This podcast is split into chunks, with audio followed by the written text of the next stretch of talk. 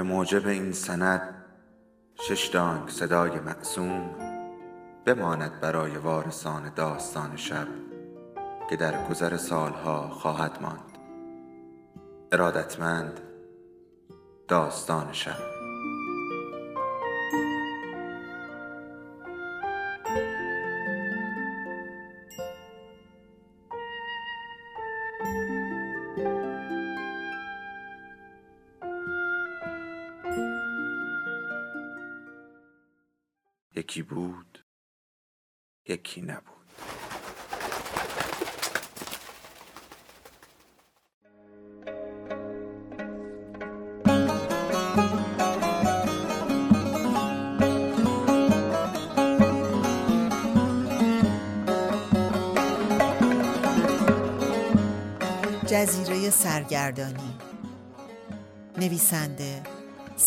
دانشور. فصل چهارم بخش اول.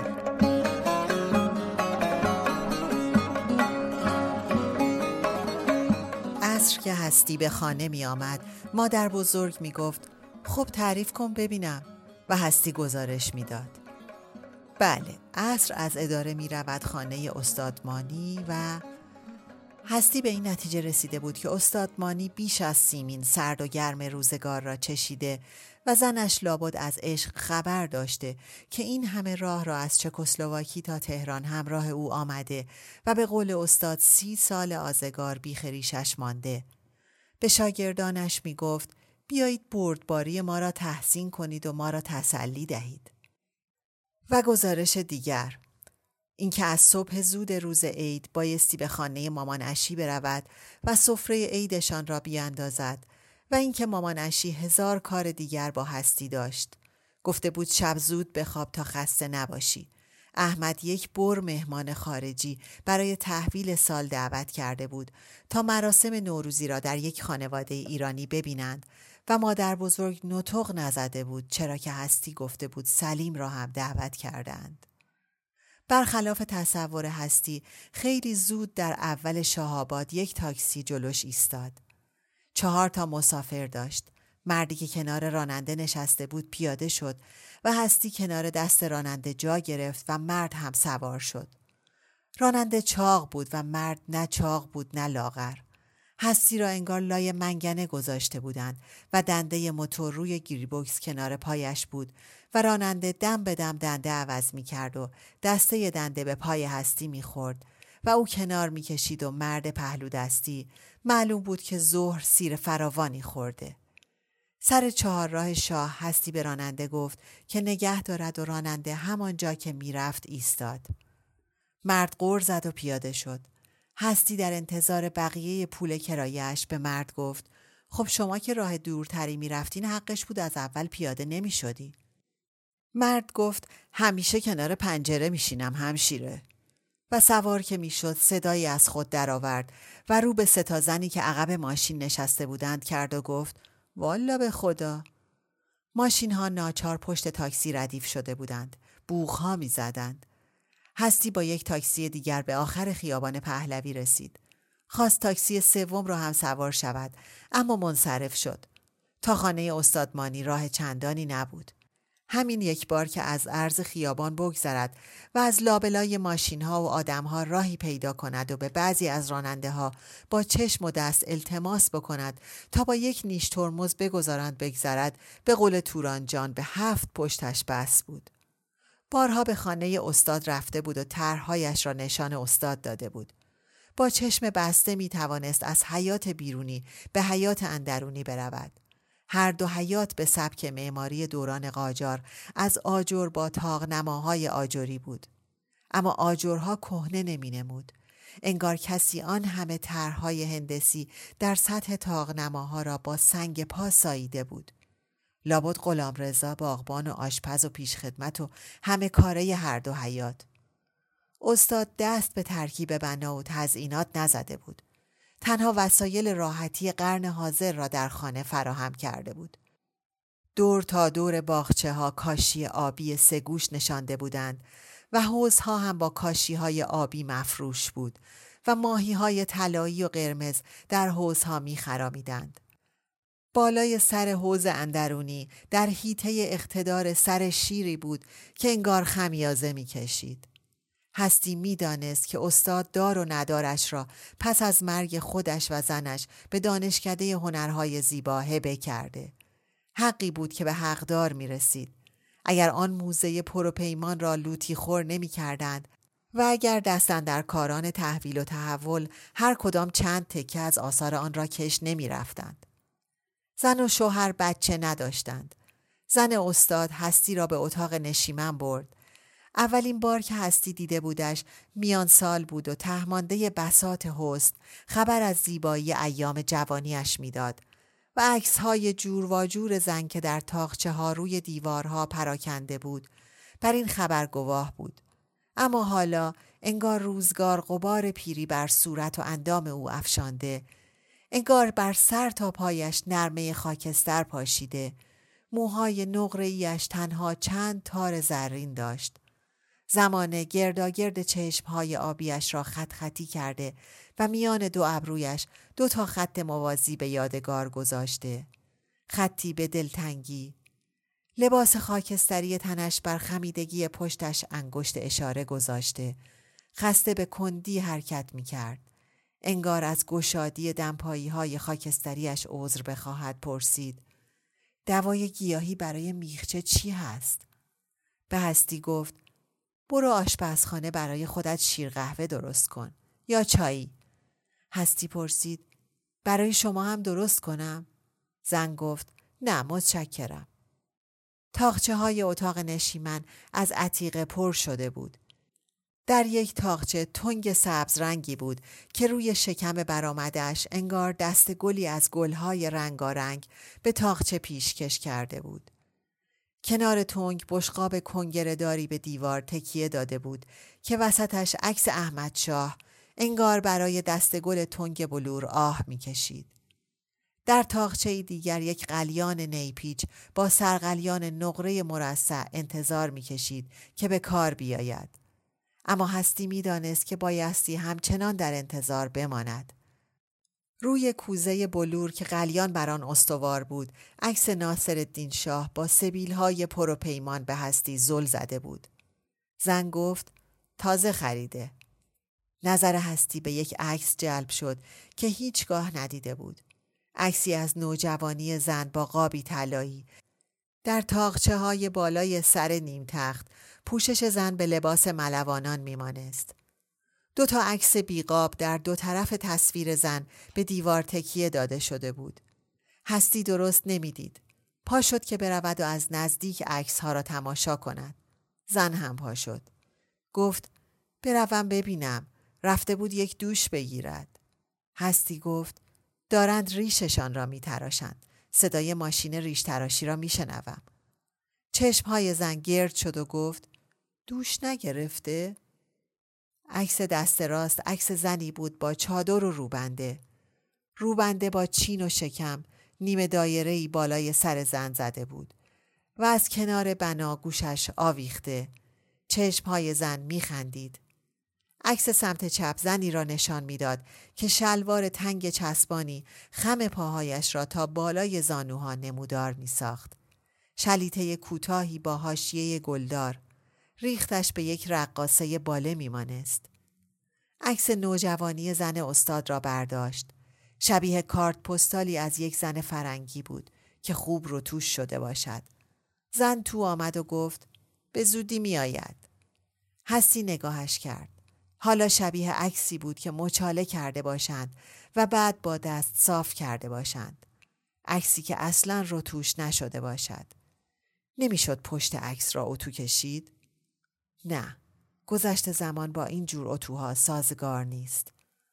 استاد داخل آمد و بعد از حال احوال با هستی روی نیم تخت نشست و دست را روی قلبش گذاشت و رو به زنش گفت عزیزم باتریش دیگه ضعیف شده همین روزها از کار میافته.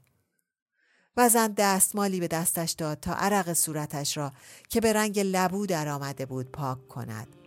اشک به چشمهای آبی زن آمد گفت اول نوبت من است. اینجا وطن دوم هست اما رفتن به وطن اول نمی‌توانم. زیر چکمه روز هاست. اگر تو رفتی طاقت نمیدارم. استاد دست پژمرده زن را گرفت و کنار خودش نشاند و موهایش را بوسید. گفت این همه دوست و آشنا داری. هستی هم تنهایت نمی‌گذارد مگر نه هستی؟ هستی بلبل زبانی کرد. حالا چرا حرف مردن می‌زنید؟ از زندگی بگویید. آمدم خبر بدهم که یک نیمه خواستگار تازه پیدا کردم. کمی هلش بدهم به دام میافتد. آمدم از شما بپرسم هلش بدهم یا ندهم. متاسفانه عشق مراد دستم را از پشت بسته. استاد دراز کشید و زن از زیر نیم تخت پتویی بیرون آورد و رویش کشید. کنار پاهایش نشست و شروع کرد به مالیدن پاهایش. استاد گفت با شانه هایت هلش بده. فقط چند تا عیب دارد. ریش و پشمش مانع بوسیدن می شود. تسبیح هم که می اندازد. خندید و به صرفه افتاد. هستی پرسید تسبیح هم می اندازد؟ فکری کرد و گفت کی را می گویید؟ استاد گفت سلیم فرخی دیشب اینجا بود. ظاهرا آمده بود احوال پرسی. اما تا ساعت یازده نشست و از تو پرسجو کرد. زنم و من آنقدر دهن دره کردیم تا رفت. هستی گفت اما خودش را به من مبادی آداب نشان داده. استاد گفت همینطور هم هست. سالهاست همسایه ایم خوب میشناسمش. از این بهتر گیرت نمی آید. من و زنم به اندازه کافی هلش دادیم. تا من فرصت دارم عروسی را راه بیانداز. هستی پرسید استاد مراد را چه کنم؟ عاشق چه چیز مراد هستی؟ در مرحله اول عاشق شخصیت قویش زن استاد گفت مراد شخصیت قوی ندارد نوروتیک است استاد گفت مد شده که زنهای هنرمند مرد هنرمند انتخاب کنند و زنهای باسواد و روشنفکر مرد باسواد و روشنفکر البته این هیجان آور است و خیلی حرف برای گفتن به همدیگر دارند. اما شک دارم در خلوت هم بتوانند غریزه های همدیگر را ارضا کنند.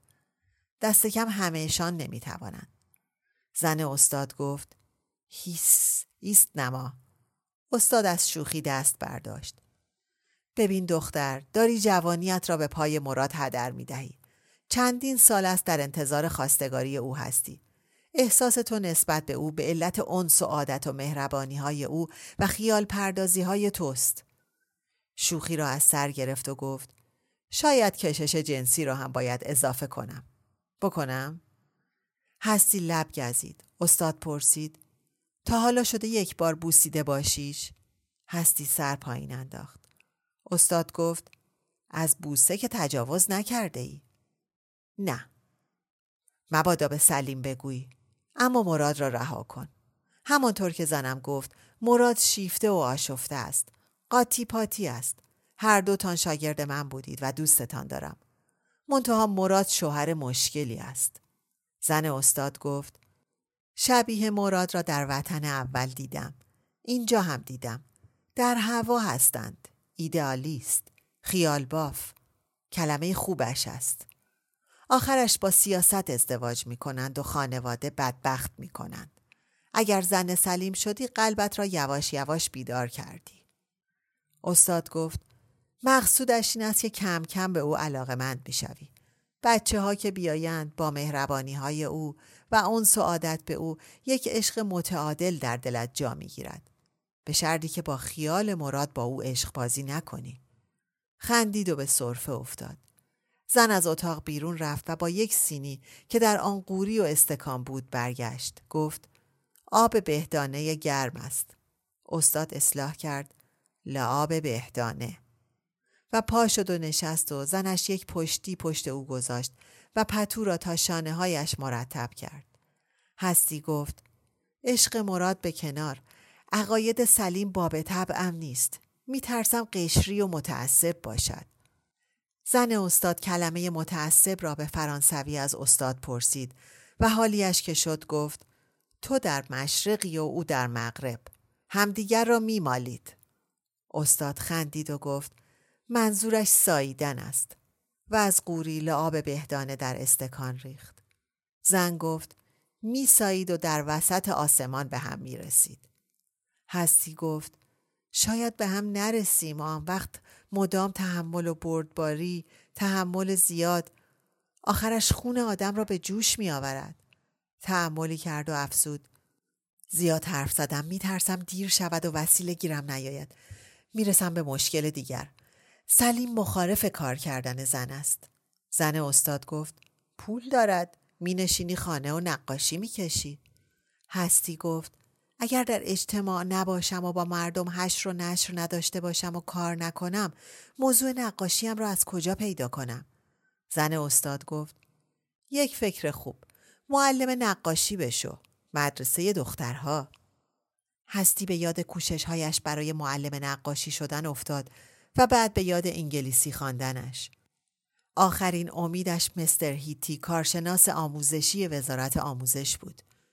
به زبان فسیح انگلیسی به او نامه نوشت و تقاضای مصاحبه حضوری کرد. مدتها طول کشید و جوابی نیامد. بارها به دفتر مستر هیتی سر زد. وقتهایی می‌رفت که آقای گنجور شوهر مادرش آنجا نباشد. با منشی زیبای مستر هیتی روی هم ریخت. حتی یک نیمرخ از او کشید و او را خوشگلتر از خودش نشان داد. عاقبت زبان دخترک باز شد و گفت که از دانشکده هنرهای زیبا تحقیق شده و مستر هیتی زیر نامش نوشته به علت عقاید سیاسی اخلالگرانه صلاحیت معلمی ندارد. هستی از جا در رفت و گفت معنی دموکراسی در کشورهای آزاد همین است؟ کشورهای غیر از اتحاد شوروی؟ کاش نقاشیش را آش نظری نکرده بود برای هر کس و ناکس یک کاسه. استاد مانی به دادش رسید و به قول خودش با مسئولیت خودش بستش بیخ ریش فرهنگ و هنر و حالا آنچه استاد مانی می گفت داغش را تازه می کرد. آرزو دارم یک بار دیگر سر کلاس بروم و ضمن درس دادن بمیرم. آن همه دست که هرچه می‌گویی می نویسند. آن همه چشم که به آدم دوخته شده. آن همه گوش، چشمها، گوشها و دستهای آن همه نوجوان و جوان و بعد پیر می شوند. اما شاید خاطره تو در ذهن آنها بماند و گاه گداری برای بچه ها و نوه هایشان بازگو کنند. و آدم اگر هم دیگر نباشد در یاد و ذکر آنها به زندگی ادامه می دهد. متاسفانه همیشه یکی دو تا دانشجوی ساواکی در بین آنها هست. آنها چه می کنند؟ هستی گفت آنها گزارش می دهند و چون گزارش می دهند دیگر خاطره ای نخواهند داشت. استاد گفت شاید آنچه می آموزی چیزی را در درون آنها بشکند و فرو بریزد. آن وقت خاطره های آنها از تو رنگین تر از دیگران خواهد بود. هستی مجبور شد تا چهار راه پهلوی پیاده برود. جا به جا ایستاده بود و دست جلوی تاکسی ها و وانت بارها گرفته بود. حتی خواست بلیت اتوبوس بخرد اما صف دراز چشم انتظار اتوبوس منصرفش کرد. سه تا اتوبوس آمد و بی اینکه توقف کند گذشت. چراغهای خیابان روشن شد. اتومبیلی بوغ زد. هستی به پیاده رو رفت و چند قدم برداشت. احساس کرد که اتومبیل هم با او همگامی می کند. هستی تند تند می رفت. تصمیم گرفت به مغازه‌ای پناه برد یا به کوچه‌ای فرعی بپیچد که مردی اسمش را صدا کرد. رو برگرداند و ماشین بی سیاه سلیم و خود او را با بلوز پشمی آبی پشت فرمان دید. هستی کنار دست سلیم نشست و راه افتادند. نفس راحتی کشید. می‌دانست که استاد مانی به او تلفن کرده تا به سراغش بیاید و سلیم هم تصدیق کرد که همین طور بوده. بعد سلیم از عتیقه ها و عشق استاد مانی و زنش و از اینکه هنوز کار می کند حرف زد و هستی اشاره کرد که هفته یک روز برای مشاوره به اداره آفرینش هنری می آید و گفت که هستی خودش استاد را دعوت کرده. سلیم پرسید مگر آفرینش هنری هم اداره دارد؟ هستی گفت اینجا همه چیز اداره دارد. سلیم گفت استاد مانی عقیده دارد از نشست و برخواست با جوانها انرژی کسب می کند. گفت که دلش می‌خواهد ضمن نقاشی کردن بمیرد به شرطی که زنش بالای سرش باشد. هستی خندید و گفت سیمین دلش می‌خواهد ضمن نوشتن یک قصه عاشقانه پر از شادی و امید بمیرد. به کمرکش خیابان پهلوی رسیده بودند. هستی پرسید امشب کاری ندارید؟ نه. پس بیایید پیش ما.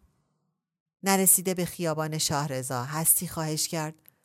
ممکن است نگه دارید خرید کوچکی بکنم؟ چی می‌خواهید بخرید؟ خودم می‌روم برایتان می‌خرم. هستی به مغازه اغذیه فروشی اشاره کرد و گفت دم این اغذیه فروشی اما می‌خواهم خودم بخرم. سلیم حیرت کرد. اینجا که جای زن نیست. پر است از مردهای مست ناباب. سر شب میآیند خودشان را به قول خودشان بسازند. اما ترمز کرده بود. هستی در ماشین را باز کرد و به شتاب وارد اغذیه فروشی شد و جلوی پیشخان ایستاد. واقعا زنی آنجا نبود. دستها به کار، دستها دراز، صداها به راه، دود و دم. یک آبجو با ساندویچ مرغ، یک کوکا با دل و جگر، سوسیس و خیارشور و نانسفید، سالاد اولویه. پشت پیشخان مردی با روپوش سفید ایستاده بود. دو تا خودکار پشت هر دو گوشش داشت و یک دفترچه یادداشت و مقداری کاغذ کاربن جلوش بود. فیش بهای سفارش ها را می نوشت و به دست مشتری ها می داد و فیش دوم را به یکی از چندین مردی می‌داد که دور برش می پلکیدند. قاب سالاد الویه خالی شد. یکی از مردها قاب را از یخچال سرتاسری بیرون کشید. هستی به پشت سرش نگاه کرد. مردها داشتند به قول سلیم خود را می ساختند. به سلامتی فدا نوش سلام بزن بریم بالا آن سس فلفل رو رد کن بیاد. موسی و سس گوجه فرنگی تمام شده. خردل. عاقبت هستی توانست سفارش بدهد. یک مرغ پخته پنج تا نان سفید خیارشور کالباس. مردی با لباس شخصی آمد و در گوش مرد خودکار به گوش پچ پچ کرد و منتظر ماند. مرد فیش سفارش های هستی را نوشت و نسخه اول را جدا کرد و به مرد شخصی پوش داد.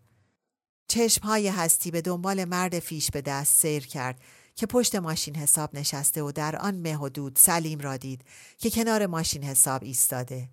سلیم آمد جلوی پیشخان و به هستی آمرانه گفت شما بروید توی ماشین بنشینید درش باز است. سلیم که آمد بسته خرید را روی صندلی گذاشت. هستی آتشی شده بود. وسوسه شده بود همانجا پیاده شود که سلیم ماشین را به راه انداخت. سکوت تا سلیم گفت واقعا آنجا جای شما نبود. هستی فکر کرد از حالا تحمل کردن. سلیم گفت ای دختر نارنج و ترنج از من نرنج. هستی به تلخی گفت میمون های رازگو کور شو کر شو لال شو. سلیم پرسید چگونه است آن حکایت؟ یک روز استاد مانی تصویر میمونهای سگانه را روی پرده سینمای کلاس نشان داد. یک اثر هنری معروف هندی است. بیشتر به صورت مجسمه. یکی از میمونها دست روی چشمش گذاشته، یکی دست روی گوشش و آخری دست روی دهانش. وصف حال زنهای در دنیای کوچک ما. سلیم گفت به هیچ وجه تلاش را چه برای زن و چه برای مرد نفی نمی کنم اما در سرات مستقیم به خانه که رسیدند هستی گفت بفرمایید تو مهمان شما که هستیم شاهین به استقبالشان آمد هستی معرفی کرد این هم برادرم شاهین گردن دراز بینی گنده سلیم و شاهین به اتاق پذیرایی رفتند هستی مادر بزرگ را مشغول نماز مغرب و عشا در اتاق خواب دید. بسته غذا را بالای جانمازش گذاشت و آهسته گفت سلیم اینجاست. مادر بزرگ بلند گفت الله اکبر. هستی گاز را روشن کرد و کتری آب را روی گاز گذاشت. دستها و صورتش را شست و آرایشی به فهمی نفهمی کرد.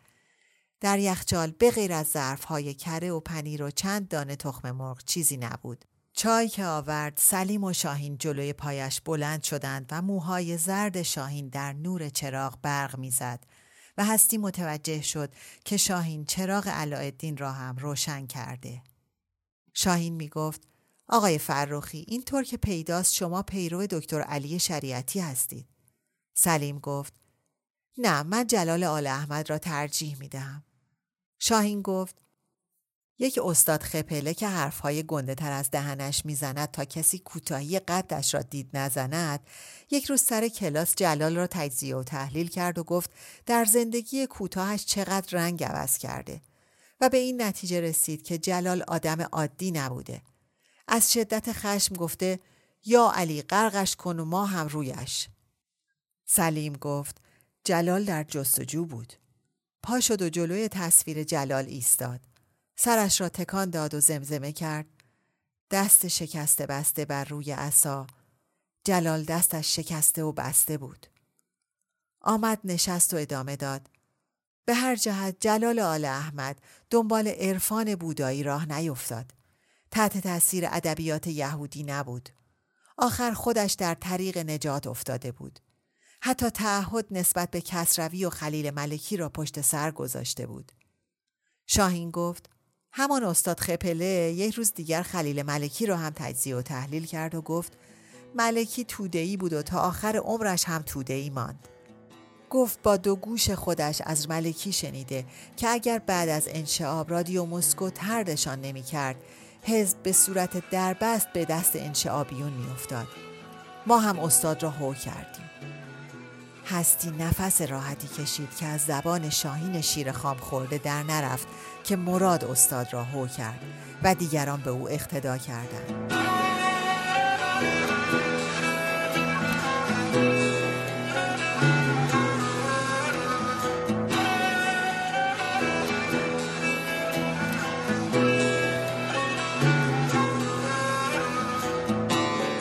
شاهین می گفت استاد خپله پالتوش را از رو صندلی برداشت و تند از اتاق بیرون زد و بعد فاتحانه با رئیس دانشگاه به کلاس آمد و رئیس دانشکده رفت رو منبر. یعنی پشت تریبون که دانشگاه باید اله باشد و بله باشد و از این عراجیف سلیم گفت دلم می‌خواهد به طور دقیق بدانم رئیس دانشکده چه گفت. گفت شما باید تساهل داشته باشید و تحمل عقاید دیگران را بکنید. یکی از دانشجویان هستی باز خدا را شکر کرد که شاهین باز اسم مراد را نیاورد. آن دانشجو رفته بود توی ریشه لغات تساهل و ثابت کرد تساهل یعنی سهل انگاری. رئیس دانشکده گفت نه جانم تساهل یعنی بردباری. تمدن همین است. در هند معبد و مسجد در کنار هم در یک گذرند. آن دانشجو حاضر جواب بود و گفت تساهل مذهبی با تحمل انگ بر پیشانی بزرگان گذاشتن که دردناکترین سرنوشت ها را داشتهاند فرق دارد. مخصوصا ملکی که دیگر وجود ندارد تا از خودش دفاع بکند. لجن مال کردن ملکی نه استاد را بزرگ می کند نه شما را. سلیم گفت دفترم توی جیب کتم هستی پا شد و دفترچه سلیم را از کنار تورنج برداشت و به دستش داد و سلیم که تا حالا رنگش پریده می نمود گونه هایش گل انداخت. پرسید خاندیش خانم نوریان؟ و هستی دروغ گفت. سلیم خودکار خواست. بعد از نوشتن چند سطر گفت میفرمودین شاهین خان. استاد خپله از جا در رفت و گفت این پسره اخلالگر با دوست دخترش برای اخلال میآید سر کلاس من. اشاره به ماها کرد و گفت این هشت نفر اخلالگر حرفه‌ای هستند و هیچ کدامشان دانشجوی کلاس من نیستند. حتی دانشجوی این دانشکده هم نیستند. من استادی هستم که اعلی حضرت را خنداندم یادتان باشد. از من پرسیدند ریش فتحعلی شاه به چه درازی بود گفتم قربان یک عرش فرمودند یک عرش چقدر است دستم را بلند کردم و نشان نشان دادم و گفتم از آرنج تا انگشت وسطی دانشجویان خندیدند حتی ما چند نفر اخلالگر حرفه‌ای. رئیس دانشکده گفت کسانی که دانشجوی این کلاس نیستند فورا خارج شوند.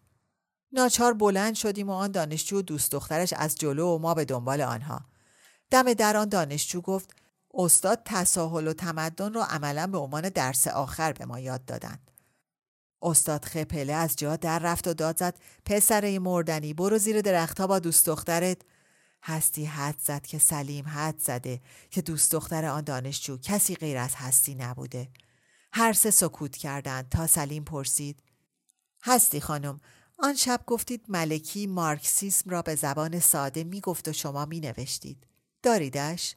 هستی جواب داد نه زندان که رفتم مادر بزرگ سوزانیدش. سلیم گفت خیلی از مارکسیست ها مارکسیسم نخوانده هستند اما شما و ناگهان به صرافت افتاد و پرسید پس زندان هم رفته اید چرا زندان رفته اید؟ هستی گفت روز شانزده آذر اعتصاب نشسته کرده بودیم. دوروبر مجسمه شاه و مجسمه شاه را با کاغذ توالت قنداق پیچ کرده بودیم و زباله ها را ریخته بودیم پای مجسمه. بالکنی ها هم از ایوان شعار می‌دادند. سلیم پرسید بالکنی ها؟ بالکنی ها دخترهایی بودند که با هفت قلم آرایش و لباس های آخرین مد در اعتصاب ها از بالکن ها شعار می‌دادند و همین که هوا را پس می‌دیدند به هفت سوراخ می گریختند. هستی ادامه داد. زنان زندانی در زندان قصر چه استقبالی از ما کردند. برایمان آواز خواندند. سی چهل نفر را چپانده بودند در یک اتاق. موقع خواب ادهی پشت به دیوار می تا چند نفری بخوابند. شب کارون چه سلیم پرسید چند روز زندان بودید؟ دو ماه. روز اول بازجویی من سرخوش و شاد بودم. بازجو گفت به ما میخندی؟ حالا نشانت می‌دهم. باتوم پاسبانی را که در اتاق بود گرفت و زد به سرم. سرم شکست و خون ریخت روی کت و دامن سفیدی که مادر برایم شاهین حرف هستی را قطع کرد. دل هستی برای کت دامن سفیدش بیشتر سوخته تا برای سرش. و خندید. اما سلیم و هستی حتی لبخند هم نزدند آشکار بود که شاهین قصد دارد به هر قیمتی که هست کاری کند که سلیم از او خوشش بیاید. تفلک نمی‌دانست چگونه و با چه حرف و سخنی به قلب او راه پیدا کند. گفت آقای فرخی من ورزش باستانی کار می کنم می خواهید اتاق مرا ببینید؟ سلیم گفت اول یک چای بخورم. فجان را برداشت و پا شد و پرسید آشپزخانه کجاست؟ هستی از جای خود بلند شد و فنجان را از دست او گرفت و گفت کتری و قوری چای را میآورم همینجا. در آشپزخانه مادر بزرگ داشت سس برای روی مرغ درست می کرد. هستی سلام کرد و توضیح داد پول شام را خودش داده است. توران جان گفت هستی شاهین را بفرست تا میوه کاهو گوجه فرنگی بخرد. هستی گاز را روشن کرد و کتری را از آب پر کرد و روی گاز گذاشت و گفت یعنی دنبال نخود سیاه هرچند خیلی مراد و دوست دخترش را به رخ سلیم می کشد. اسم هم می برد؟ نه اما سلیم که خنگ نیست منتها به روی خودش نمی آورد. شاهین جلو افتاد تا چراغ رومیزی و چراغ سقف را روشن کند و هستی و سلیم به دنبال شاهین به اتاق او رفتند. میل و کباده و تخت شنا در گوشه اتاق بود. یک تصویر مصدق در دادگاه که سالها پیش هستی نقاشی کرده بود و به شاهین عیدی داده بود بالای تخت خواب شاهین با پونز به دیوار نصب شده بود. صورت پیرمرد با دهان باز دست افراشته اشاره کننده چشمان حیران منعکس کننده فریادی از خشم و حیرانی و اشاره ای تاریخی بود. اشاره ای ای یادگار قرون و اعثار گذشته و حال که در عین حال از اراده راسخ و ادراک او حکایت می کرد. سلیم به نقش نقاشی خیره شده بود. پرسید نقاشی سیاه قلم است و خودش اضافه کرد لابد هستی خانم کشیده و پرسید که چرا شیشه و قاب ندارد و اظهار عقیده کرد که حیف است این همه زحمت ضایع بشود. شاهین بهانه آورد که هنوز فرصت نکرده قابش کند اما نگفت که پولش را نداشته و مادر بزرگ هم با وجودی که در حسابش پول دارد و مستمری خود شاهین هم هست اما برای دادن پول قاب آنقدر امروز و فردا کرده تا شاهین منصرف شده. سلیم از تصویر دل نمی‌کند گفت هستی خانم دستتان پایدار و چشمهایتان همیشه تیزبین باد. هستی خندید. سلیم ادامه داد تمام وجود مصدق را در این نقاشی خلاصه کرده اید. این نقاشی اصاره همه مصدقهایی است که این مملکت به خود دیده. پیرمرد شجاع. هستی گفت من آن طرف قضیه را هم نگاه می کنم. خود شاه و خانم همشیره از تن دادن به چنان توطعه ها رنج نکشیدند. حتی یک آن از توطعه های خودشان و اطاعت از توطعه بیگانگان. سلیم برگشت و نگاهش کرد. چشمهایش در چشمهای هستی خیره ماند و برق و تندر در دل هستی درخشید و کوبیدن گرفت. چشمهای سلیم امشب به علت بلوز پشمی آبی رنگ یقه اسکی بیشتر آبی می نمود تا خاکستری. اگر هستی می توانست نقش آن چشمها را روی کاغذ بیاورد شاید از شرش خلاص می شد. اما آن چشمها که انگار تا پیشگاه خدا را داشتند چه شری می توانستند داشته باشند؟ سلیم گفت همهشان پول و قدرت می‌خواستند. پول و قدرت دل آدم را سنگ می کند. عکس های جور و جور تختی بر در و دیوار دیگر قهرمان دیگر را به یاد می آورد. تختی بر سکوی قهرمانی، تختی در حال کشتی گرفتن، تختی با نوع عروسش، تختی با کت و شلوار و کراوات، حتی تصویر جسد بیجان تختی که از روزنامه بریده شده بود. سلیم از تصویری به تصویر دیگر می پرداخت و شاهین شعار می‌داد جهان پهلوان تختی قهرمان قهرمانها برنده سه مدال طلا با آن قیافه نجیب بچه جنوب شهر بت جوانها نظر سلیم به عکسی جلب شد که باشگاه ورزشی شعبان جعفری را نشان می‌داد. شعبان جعفری در وسط بود و ورزشکاران به ردیف در کنار و پشت سرش و روی پلکان ایستاده بودند.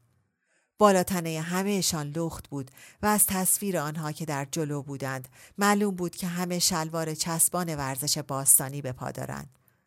جلویی ها کباده به دست داشتند. آخرین تصویر دست راست شاهین را نشان می‌داد که از همه جوانتر می نمود. سلیم دست گذاشت روی شانه شاهین و انگار با پسر بچه ای طرف است گفت. ببین جانم وقتی نقش مصدق را می‌زنی بالا سرت و جا به جا تصویرهای تختی را به دیوارهای شاهین کلام سلیم را برید و گفت از تختی ده تا عکس دیگر دارم. می‌خواهید نشانتان بدهم؟ سلیم گفت نه. دستش را از روی شانه شاهین برداشت و افزود.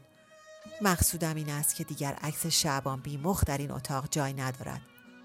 لقب شعبان جعفری تاج بخش است شاهین لب ورچید عکس را از دیوار کند و ریز ریز کرد استدلالش این بود که می‌خواسته عکس خودش هم در اتاق باشد می گفت آنها شعبان بیمخ را هم در باشگاه نمی‌دیدند.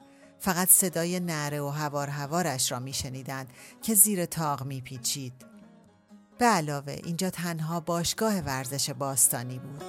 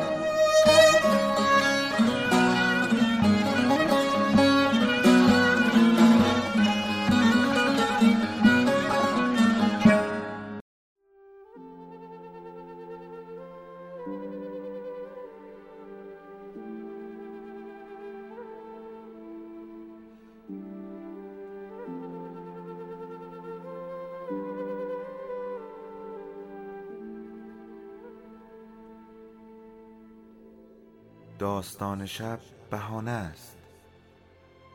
برای با هم بودن دور هم نشستن شنیده شدن.